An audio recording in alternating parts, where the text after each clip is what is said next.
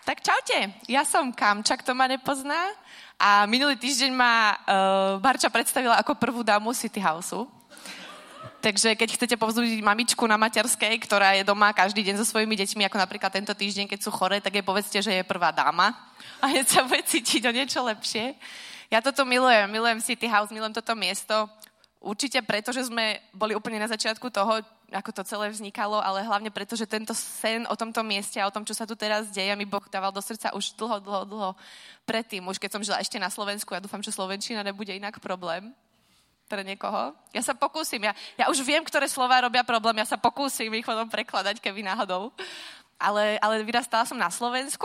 Ja sa trošičku predstavím tým, ktorí ma možno nepoznáte tak dobre, lebo možno ma tu v nedele vidíte niekedy, kto sem chodíte, alebo ste tu už viacerý krát. Niekedy stojím tu a spievam, čo je teda akoby trošku iný druh toho vystupovania vpredu. Nedozviete sa možno toľko o mne z toho, ako spievam. Tak len chcem maličko sa predstaviť. Vyrastala som teda na Slovensku, vyrastala som v kresťanskej rodine, od malička som bola nejako v cirkvi.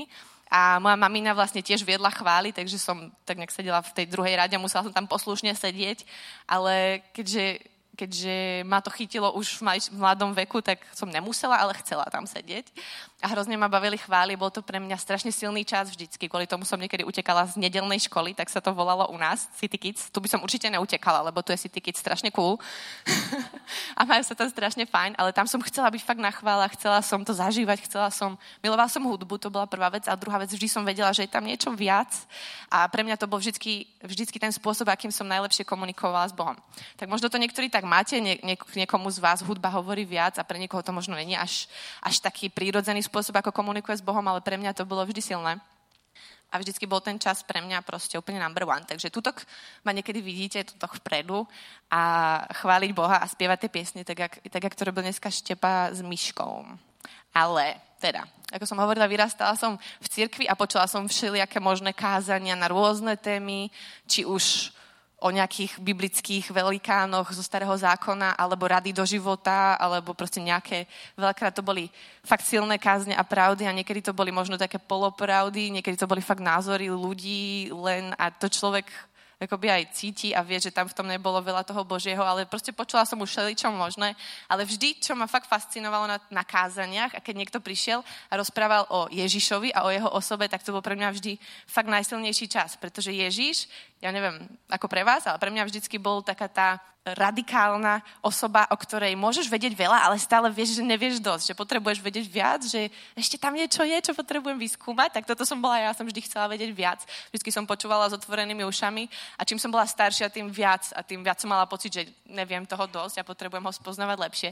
Takže takto som ja vyrastala v cirkvi a aj dneska mám teda príležitosť rozprávať o Ježišovi, takže pre mňa ja sa fakt na to teším a mám pocit, že pre mňa je to akoby jednoduchá téma, pretože rozprávať o komfortnej zóne si myslím, že nie je úplne easy. Rozprávať nejaké akoby myšlienky dôležité, ktoré ľudí niekam posunú, ja, ja osobne, pre mňa by to, je to veľká zodpovednosť a tým, že rozprávam o Ježišovi, tak mám pocit, že to mám trošku jednoduchšie, lebo on to už všetko povedal on to všetko urobil a dnes o tom budem trošku viacej rozprávať, ako to bolo. Možno taký malý spoiler je, že moja téma sa volá Ježiš a jeho nekomfortná zóna, pretože Ježiš toho komfortu veľa v živote nemal, ale k tomu sa ešte dostaneme. Chcem len krátko spomenúť minulý týždeň, kto ste tu boli a počuli ako Lída. Lída, kde si? Yeah, ahoj. Lida kázala minulý týždeň, mala vlastne taký úvod do toho, čo je to komfortná zóna a hovorila o otázkach, čo to je, mm, prečo z nej vychádzať, ako z nej vychádzať z tej komfortnej zóny. Kto chcete, môžete si to vypočuť na, na našich uh, podcastoch, na, na stránkach. Ďaká Bohu za internet. Keď chcete, môžete sa k tomu ešte vrátiť naspäť. A mm, čo mňa, čo mňa tak... Uh, nie že zaujalo, ale keď som začala rozmýšľať nad tým, čo to je komfortná zóna, úplne na začiatku, keď som si chcela spraviť taký širší prehľad o tom, čo to je komfortná zóna a ako to vlastne vyzerá v môjom živote, ako to vyzerá v živote iných ľudí, tak som tak najprv zabludila na YouTube, ako to asi poznáte, keď chcete niečo vedieť, Google, YouTube, ty vedia všetko. Takže som si našla nejaké videá o tom, čo hovorí svet, čo hovorí názor proste ľudí o tom, čo to je komfortná zóna. A našla som veľa videí o tom, všelijaké rôzne mm, channely, kanály rozprávajú o tom, že ako, ako výjsť z komfortnej zóny a prečo z nej výjsť a čo sú tie štyri body, čo máš urobiť, aby si z nej vyšiel. Ale mne stále tak nejak vystávala tá otázka, a, akože nie, že by som ja bola nejaká strašne lenivá, to si o sebe nemyslím, ale tiež mi prichádzalo na mysel, prečo by človek mal chcieť vychádzať z tej svojej komfortnej zóny, keď máš pohodlie, fakt sa predstav proste na tom mieste, kde ti je dobre a teraz prečo by si mal chcieť opustiť tú svoju komfortnú zónu? Čo je ten dôvod toho? Tak som si pozerala ďalej ešte komentáre ľudí, či niekto rozmýšľa podobne ako ja, alebo som jediná na svete, taká lenivá. A zistila som, že ľudia to riešia, že ľudia tam písali komenty typu, keď už som si to vymakal a keď už som konečne na tom mieste, kde mi je dobre, prečo by som to mal chcieť opúšťať? A som si hovorila, že OK, a teraz čomu na to hovoria tí ďalší ľudia, ktorí možno pozerali to video, čítajú si ten jeho komentár a teda nedostávali tam úplne pozitívne komenty a dostávali komenty typu, keď si chceš zhniť vo svojej pohodlnej sedačke doma a neurobiť nič pre tento svet a neprispieť k tej zmene, ktorá sa už aj tak vo svete deje, tak si tam zostaň, nech sa ti páči. Akože neboli to úplne láskyplné komentáre, ale pochopila som z toho to, že ak naozaj chceš žiť plnohodnotný život a zmysluplný život, tak nemôžeš zostať doma vo svojej sedačke a že naozaj potrebuješ výjsť z tej svojej komfortnej zóny, tak ako to hovorila Lída, tiež spomenula ten, ten uh, slávny výrok, ktorý určite poznáte z Instagramu a z Facebookových cover picture, proste life begins at the end of your comfort zone. Život začína na konci tvojej komfortnej zóny, tam, kde sa rozhodneš vykročiť za hranicu tej svojej komfortnej zóny. Takže to dáva zmysel. A určite to každý zažívate vo svojom živote, že keď ste doma, tak vám je dobre, ale, ale ten život chce to niečo viac, chce to niekam sa pohnúť, chce to zakúsiť, možno niečo nové, odvážiť sa, vykročiť von. A keď sa raz rozhodnete, tak potom až zistíte, aké to je. Ale to, len, to bol taký úvod akoby k tomu, jak sme začali už minulý týždeň, že vlastne dôvod teda nie dôvod, ale že nemáme zostávať v tej svojej komfortnej zóne. A ja chcem dnes hovoriť o tom, ako to robil Ježíš, Mám také základné akoby štyri otázky, ku ktorým sa budem vyjadrovať. A to je, ako, to, ako to teda bolo s tým Ježišovým pohodlím? Mal, nemal, ako vyzeral ten jeho život? A ako sa mu darilo zostávať mimo pohodlie komfortnej zóny a nevzdať to aj, keď mu išlo o život. Ako viete, Ježiš nakoniec zomrel, prišiel na svet, pretože zomrel za naše hriechy. Tak ako to bolo s tým jeho pohodlím a ako sa mu to darilo z toho vychádzať, čo, boli, čo bol ten dôvod, prečo to zvládol a čo je výsledok toho, že to Ježiš vydržal a nakoniec, čo sa môžeme naučiť o živote mimo komfortnú zónu v dnešnej dobe od neho a z toho, ako to on robil, ako to zvládol. Ak vám, ak vám to nebude vadiť, ja sa na začiatok ešte rada pomodlím a dám to celé Bohov do rúk. Tak keď môžete sa so mnou pomodliť, tak budem rada. Ježiš, tak ja ti ďakujem, že dnes tu môžem stať a že, že možno mám, pane, fakt tú zodpovednosť a príležitosť hovoriť o tebe práve a o tom, ako ty si to zažíval na tejto zemi. A tak sa modlím, aby si mi fakt dal správne slova, pane, aby si mi správne pomohol to interpretovať týmto ľuďom, pane, aby ťa mohli lepšie spoznať takého, ako naozaj si. Aby mohli spoznať každý sám pre seba. A ja, pane, prosím, aby si nás zmenil, pane, aj v tento čas, ako budeme počúvať tvoje slovo a o tebe, aký ty si. Amen. OK, takže, ako to teda bolo s tým Ježišovým pohodlím? Tak, poprvé, Ježiš bol Boh v tele.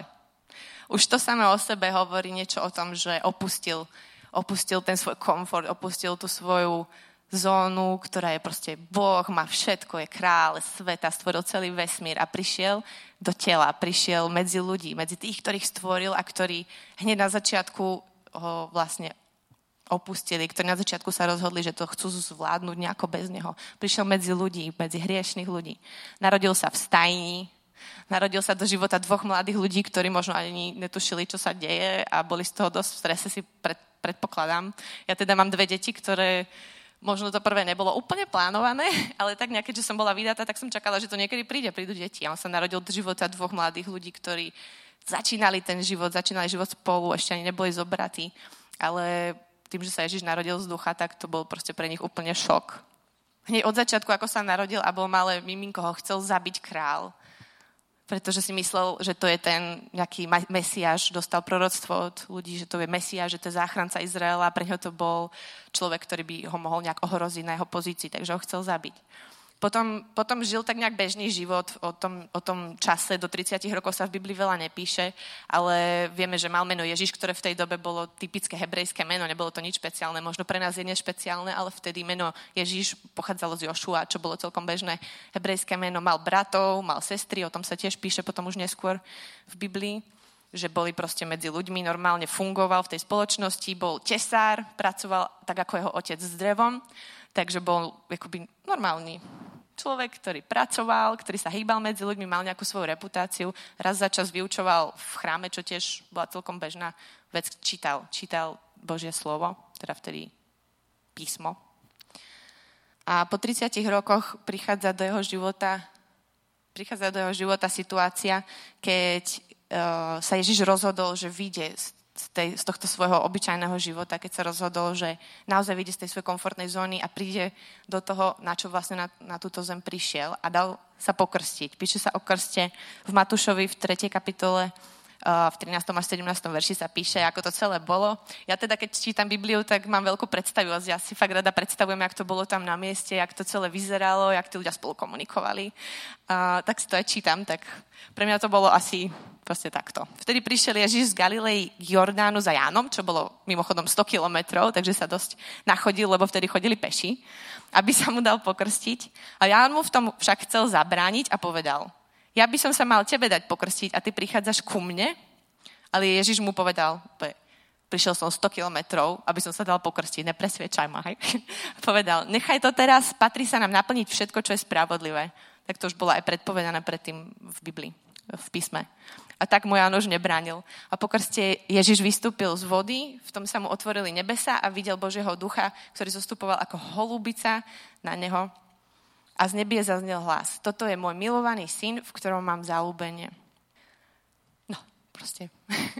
Tá situácia, kde Ježiš vlastne prvýkrát prichádza a vie, že teraz prichádza ten moment, kedy, kedy sa to celé začne.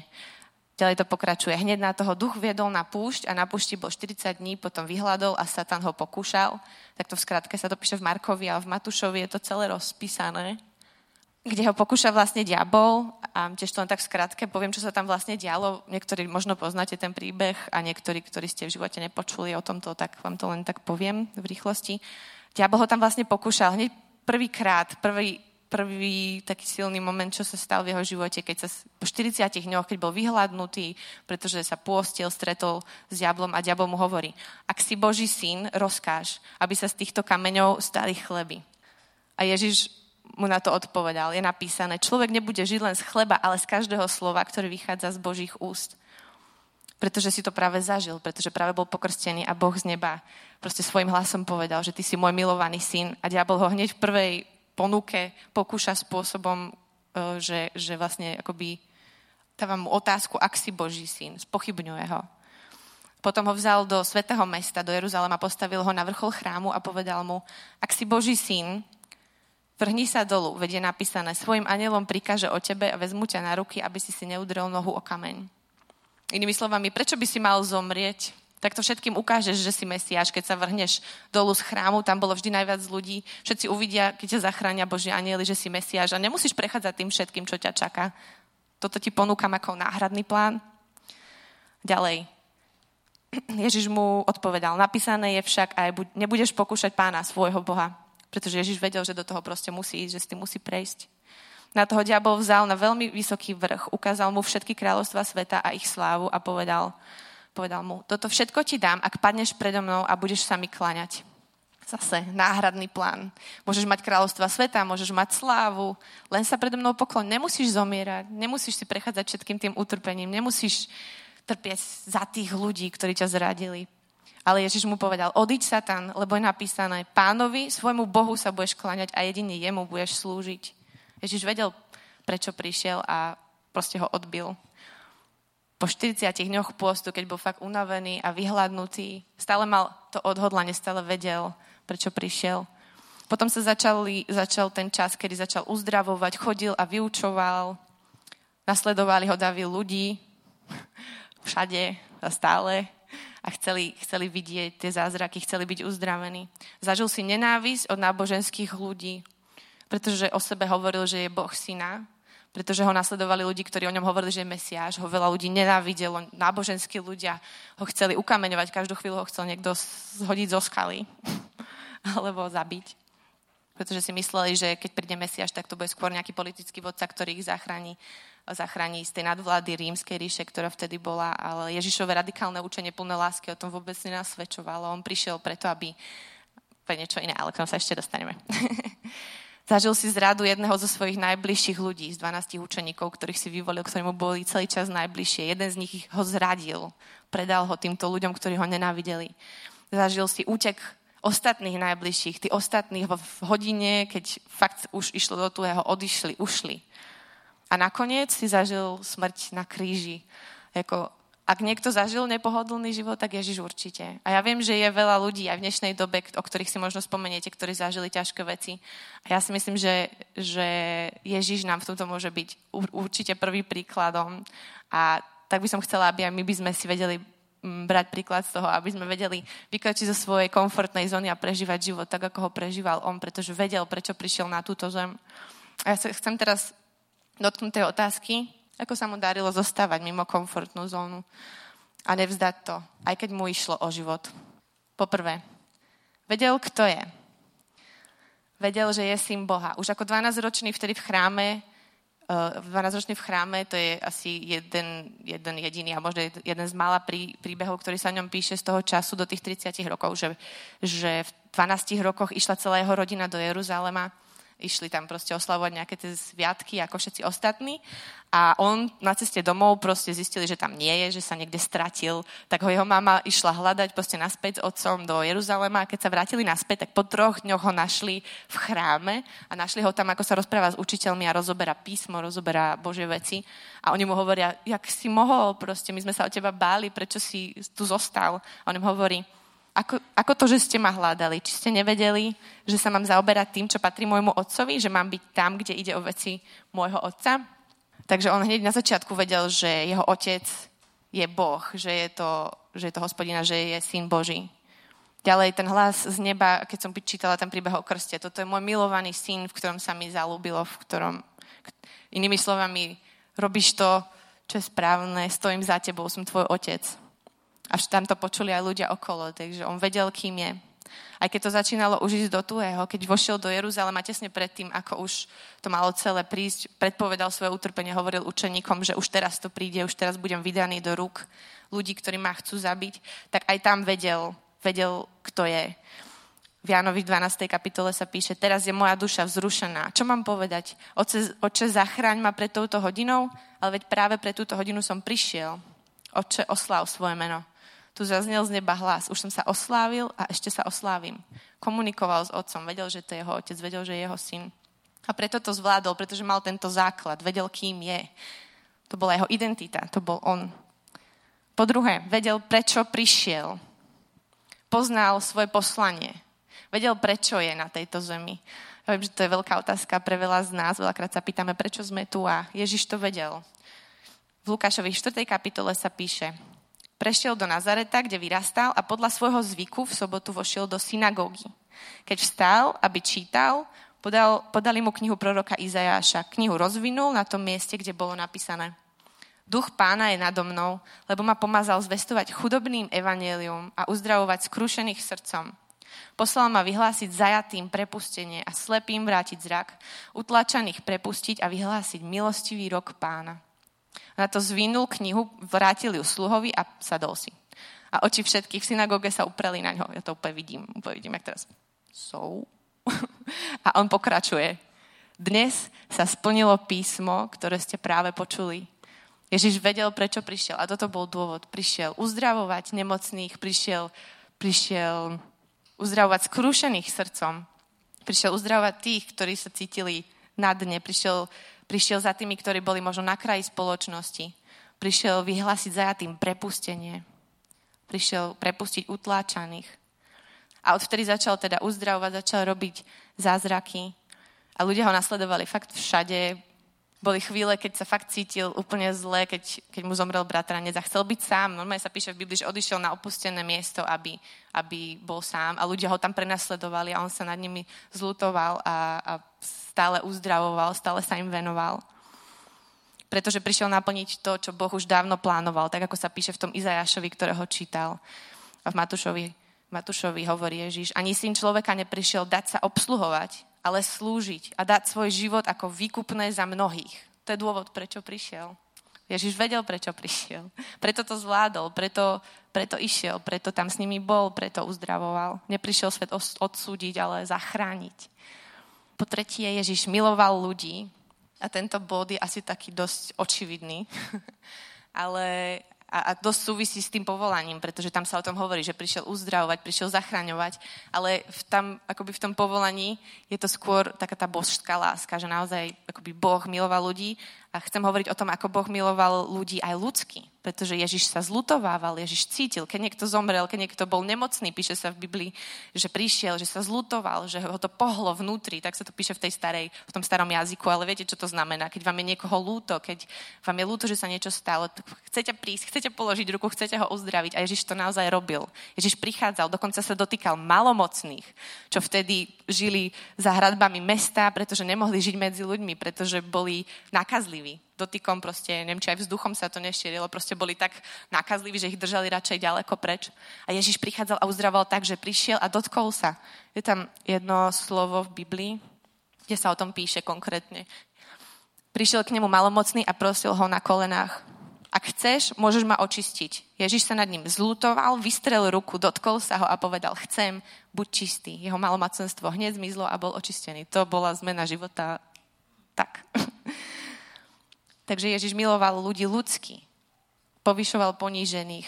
Boli tam ľudia, ktorí boli na okraji spoločnosti ani nie tak preto, že boli nejakí chorí, ale preto, že boli možno politicky niekde vysoko, vyberali dane, proste robili veci, ktoré ľudí obmedzovali, ktoré ich utláčali a týchto ľudí nemali radi. A Ježiš aj za nimi chodil.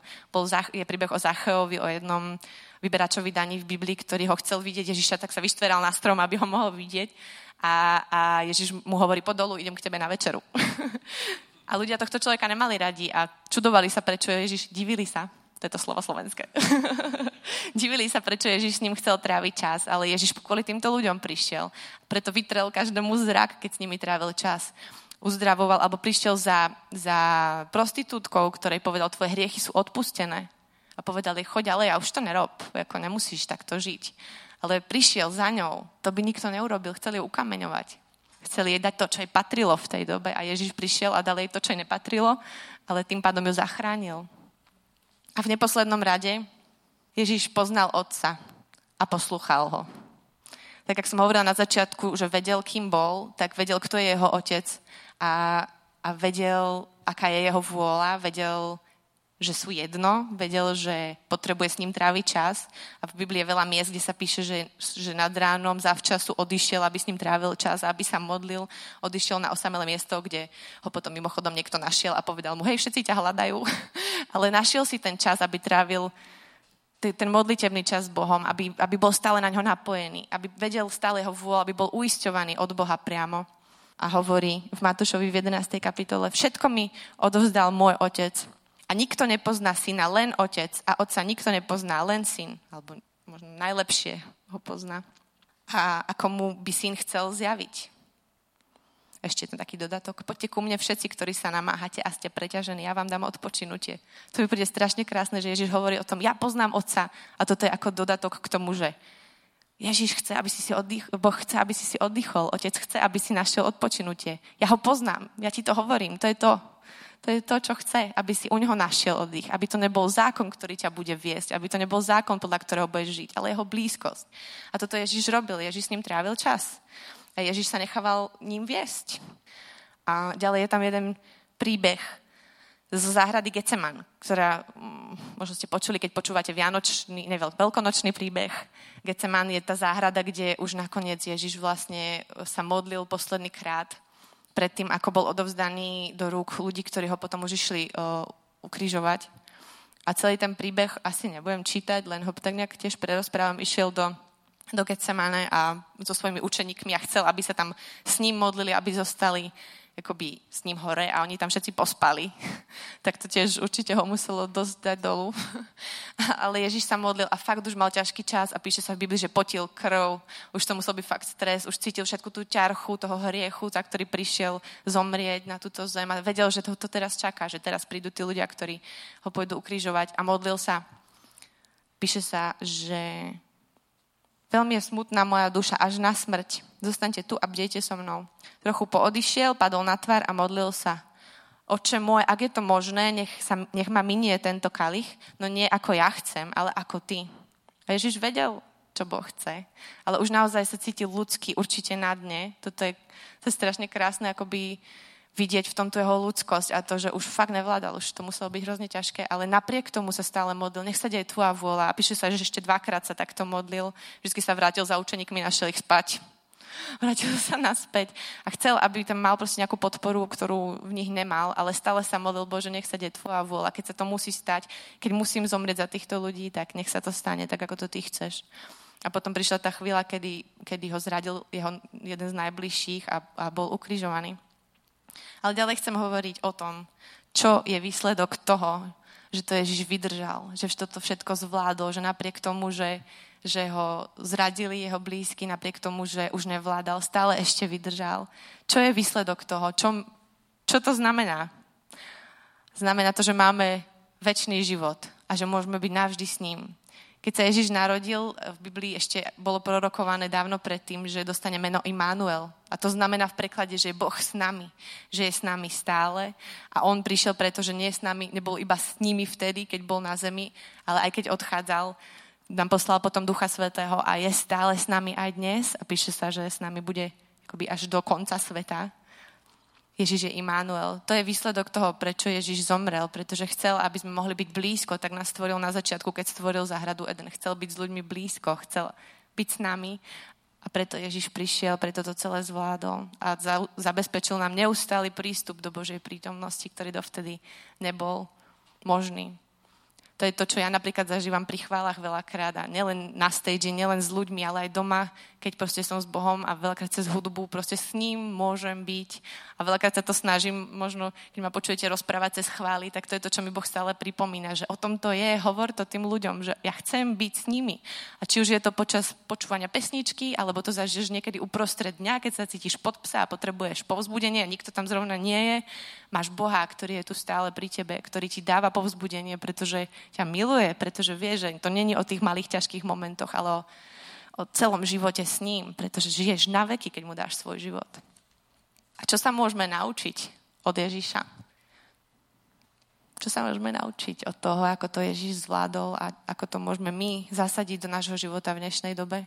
Ja si myslím, že taký posledný nepohodlný čin, ktorý Ježiš urobil, bolo to, keď odchádzal, ako sa píše v Biblii, že že bol na vrchu so svojimi učeníkmi a mal tam taký akoby posledné slovo, s ktorým ich tu nechal, tak jeho posledný čin bol čin taký nepohodlný, si myslím, bol, že to nechal na nás. Píše sa tam, Ježiš pristúpil k ním a povedal im, daná mi je všetká moc na nebi aj na zemi. Choďte teda, činte mi učeníkmi všetky národy, krstiac ich v meno Otca i Syna i Ducha Svetého a učiac ich zachovávať všetko, čokoľvek som vám prikázal aj hla, som s vami až po, po všetky dni, až do konca sveta. A čo im prikázal? Im prikázal základné tie prikázania, keď sa ho pýtali, čo je podľa teba základné prikázanie, tak povedal, budeš milovať Boha celým svojim srdcom, celou svojou dušou, celou svojou myslou, celou svojou silou a milovať ľudí, svojich susedov alebo svoje okolie, ľudí, ktorých stretávaš vo svojom živote, budeš milovať tak ako seba samého. To bolo pre neho základ, to je to, čo prikázal. Okrem tých ďalších vecí, ktoré sú akoby, podľa mňa akoby pod tým, že jasné, tie ostatné veci už sú, že OK, však to budem robiť, keď milujem ľudí, tak to, to je na dlhšie štúdium, ale je tam, Boh prikázal proste milovať ľudí a to je všetko. A, a, a čo sa môžeme naučiť z toho, ako to on zvládal. Môžeme vykročiť zo svojej komfortnej zóny Môžeme ho nasledovať a spoznávať, kto sme, kto sme v ňom, spoznávať svoje poslanie, učiť sa milovať ľudí, pretože milovať ľudí nie je jednoduché. Každý z nás to pozná. Máme radi ľudí, ktorí sú nám podobní, ktorí rozmýšľajú ako my veľakrát, ale milovať tých, ktorí sú možno na okraji, alebo za ktorými by sme normálne nešli a možno nikto iný by za nimi nešiel, alebo milovať ľudí, ktorí nám veľakrát lezú na nervy. To není úplne jednoduché, ale Boh nás k tomu volá. Volá nás milovať ľudí, tak ako ich miluje On nesebeckou láskou.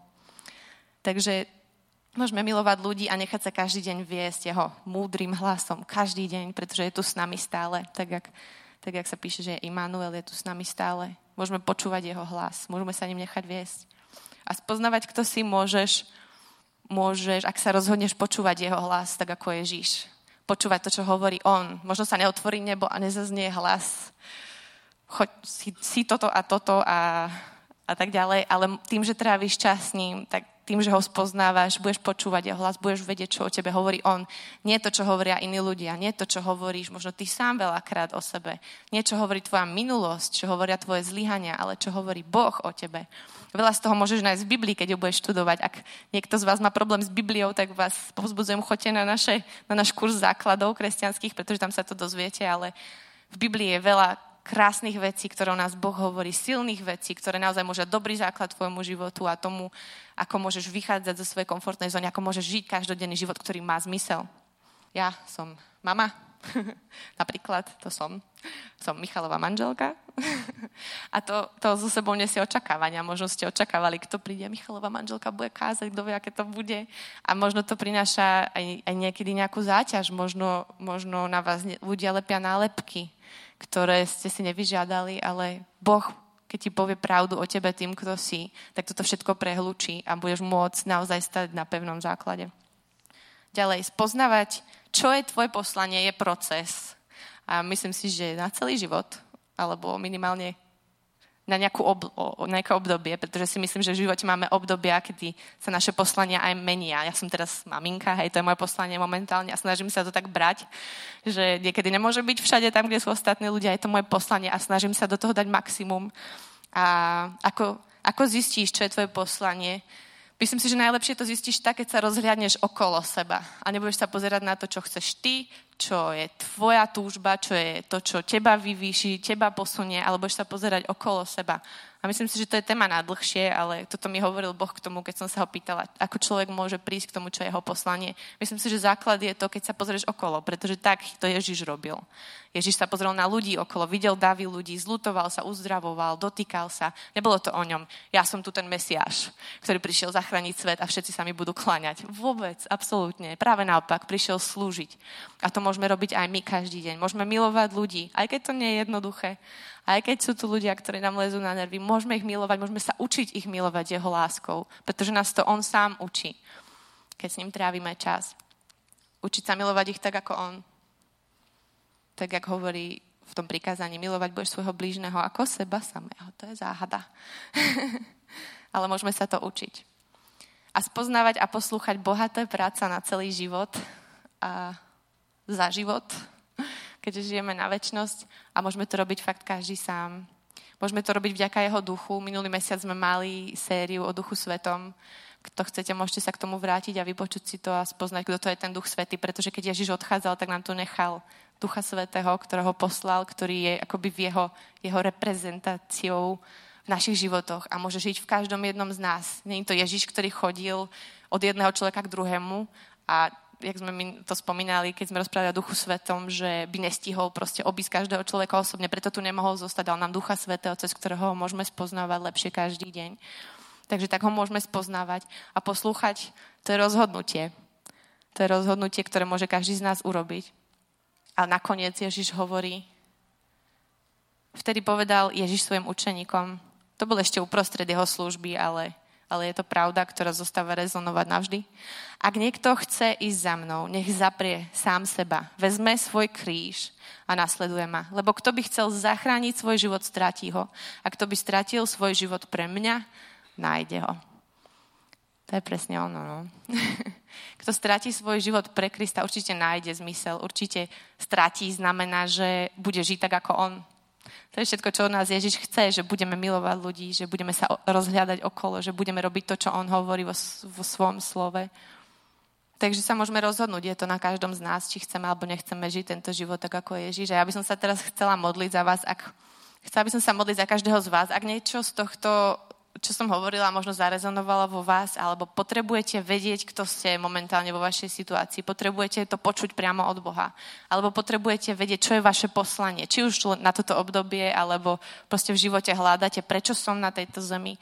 Alebo potrebujete viac milovať ľudí nesebeckou láskou. Potrebujete sa to naučiť. Máte nejakú konkrétnu osobu, ktorá viete, že je pre vás výzva a potrebujete pomôcť s týmto. Alebo potrebujete lepšie poznať Boha a rozhodnúť sa ho posluchnúť, vedieť, čo je jeho vôľa a tak ako Ježiš sa pomodliť, nie moja vôľa, nie, čo, nie to, čo ja chcem, ale to, čo ty chceš, nech sa stane. Ak potrebujete nejakú z týchto vecí, tak sa chcem za vás modliť. Alebo ak sa možno rozhodujete prvýkrát, že, že chcete spoznať Ježiša, chcete vedieť, kto to je, tak sa môžete modliť so mnou a dať mu priestor vojsť do vášho života a dať sa vám lepšie spoznať svojim spôsobom, pretože to je tak, ako to Ježiš robí. Môžete ho spoznávať cez druhých ľudí, ale tak ho nikdy dobre nespoznáte, pretože Ježiš je osobný, Ježiš je blízky, Ježiš je Immanuel, Boh s nami, Boh so mnou. Je to môj Ježiš, môže byť tvoj. Tak sa poďme modliť. Kto chcete, sa pridajte ku mne v tejto modlitbe. Ježiš, tak ti ďakujem za to všetko, čo si pre nás urobil. A ďakujem ti za to, že si to vydržal, pane Ďakujem ti za to, že aj keď to nebolo nielen nepohodlné, ale smrteľné, páne, že si to nevzdal. A že keď ťa opustili tvoj najbližší, si vedel, prečo to robíš a vedel si, že to musíš vydržať do konca. A ďakujem ti, že si teraz práve tu taký istý, ako si bol, keď si chodil po zemi, tak si tu prítomný dnes, aj keď ťa nevidíme, ale si tu s nami a môžeš byť prítomný v živote každého z nás osobne. A tak sa teraz modlím, Pane, za každého, kto potrebuje vedieť, kým je, kým je v Tebe chce zabudnúť na všetky tie nálepky, na všetky tie informácie, ktoré o sebe počul, ktoré si o sebe sám myslí a potrebuje počuť priamo od teba, čo si ty myslíš, čo si myslí stvoriteľ vesmíra o mne. Tak ťa prosím, aby si hovoril priamo do srdc týchto ľudí. A tiež sa modlím za tých, ktorí potrebujú poznať svoje poslanie, potrebujú vedieť, prečo sú na tejto zemi, čo je to ich obdarovanie, ktoré môže tomuto svetu dať to, čo nikto iný nemôže dať, páne. Modlím sa, aby ty si im ukázal, páne, túto jednu vec, ktorá ich môže posadiť na správne miesto, ktoré im pomôže sa rozhliadnúť okolo a priniesť nádej svetu tam, kde sú teraz, pane. A modlím sa, pane, za tých, ktorí potrebujú pomôcť tým milovať ľudí okolo seba a menej sa sústrediť na seba, ale viac dávať, pane, viac milovať nesebecky. Modlím sa, aby si nás to učil, aby si to učil mňa. Viem, že to veľakrát potrebujem, Pane, milovať ľudí Tvojou nesebeckou láskou. Nielen vtedy, keď to mne vyhovuje, keď ja mám zrovna dobrý deň, ale každý deň, Pane, milovať Tvojou láskou, nesebeckou a dokonalou, tou, ktorá ľudí povzdvihuje, tou, ktorá ľudí uzdravuje, Páne. Ja viem, že môžeš uzdravovať cez to, ako my budeme milovať druhých, tak to robaj dnes. Cez nás, Pane, miluj ľudí okolo nás. Hm. A tiež sa modlím, Pane, aby sme ťa mohli poznať takého, aký si, Ježiš aby sme mohli o Tebe vedieť to, čo je pravda, Pane, aby všetky tý, ten šum toho, čo sme možno počuli, nejaké informácie, aby to prehlušil osobný zážitok, osobná skúsenosť s Tebou, Pane, dnes. Alebo inokedy, keď niekto bude tráviť čas doma na kolenách, alebo sa proste bude modliť len tak v autobuse a bude si hovoriť, že tak by som ťa chcel spoznať Ježiš, tak sa modlím, aby si sa dával spoznavať svojim osobným spôsobom, tak ako to robíš ty najlepšie. Tak ti ďakujem, Bože, za každého z týchto vzácných ľudí a ďakujem ti, že ja tu môžem dnes byť a že mám príležitosť stať na tomto mieste a modlím sa, aby si si používal mňa, aby si si používal ich, Pane, v tomto meste, aby sme mohli priniesť zmenu, ktorá sa Tebe bude páčiť, Pane, ktorá priniesie nádej a uzdravenie tam, kde to treba. Amen.